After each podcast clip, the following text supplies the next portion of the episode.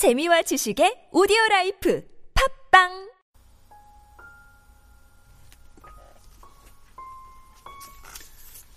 Don't think now, take the road.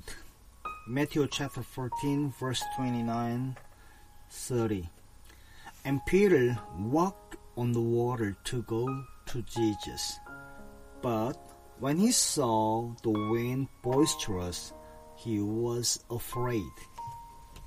The wind was actually boisterous. The waves were actually high, but Peter did not see them at first. He did not reckon with them. He simply recognized his Lord and stepped out in recognition of him and walked on the water. Then he began to reckon with the actual things, and down he went instantly. Why could not our Lord have enabled him to walk at the bottom of the waves as well as on the top of them? Neither could be done saving by recognition of the Lord Jesus. We step right out on God over some things. Then self consideration enters in and down we go. If we if you are recognizing your Lord, you have no business with where He engineers your circumstances. The actual things are, but immediately you look at them, you are overwhelmed.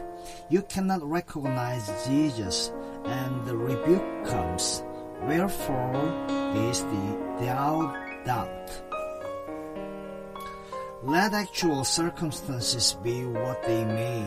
Keep recognizing Jesus. Maintain complete reliance on Him.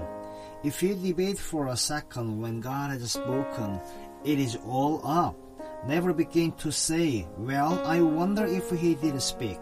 Be recklessly, be reckless immediately, throwing it all out on Him. You do not know when His voice will come, but whenever the realization of God comes in the faintest way imaginable, recklessly abandon. It is only by abandon that you recognize Him.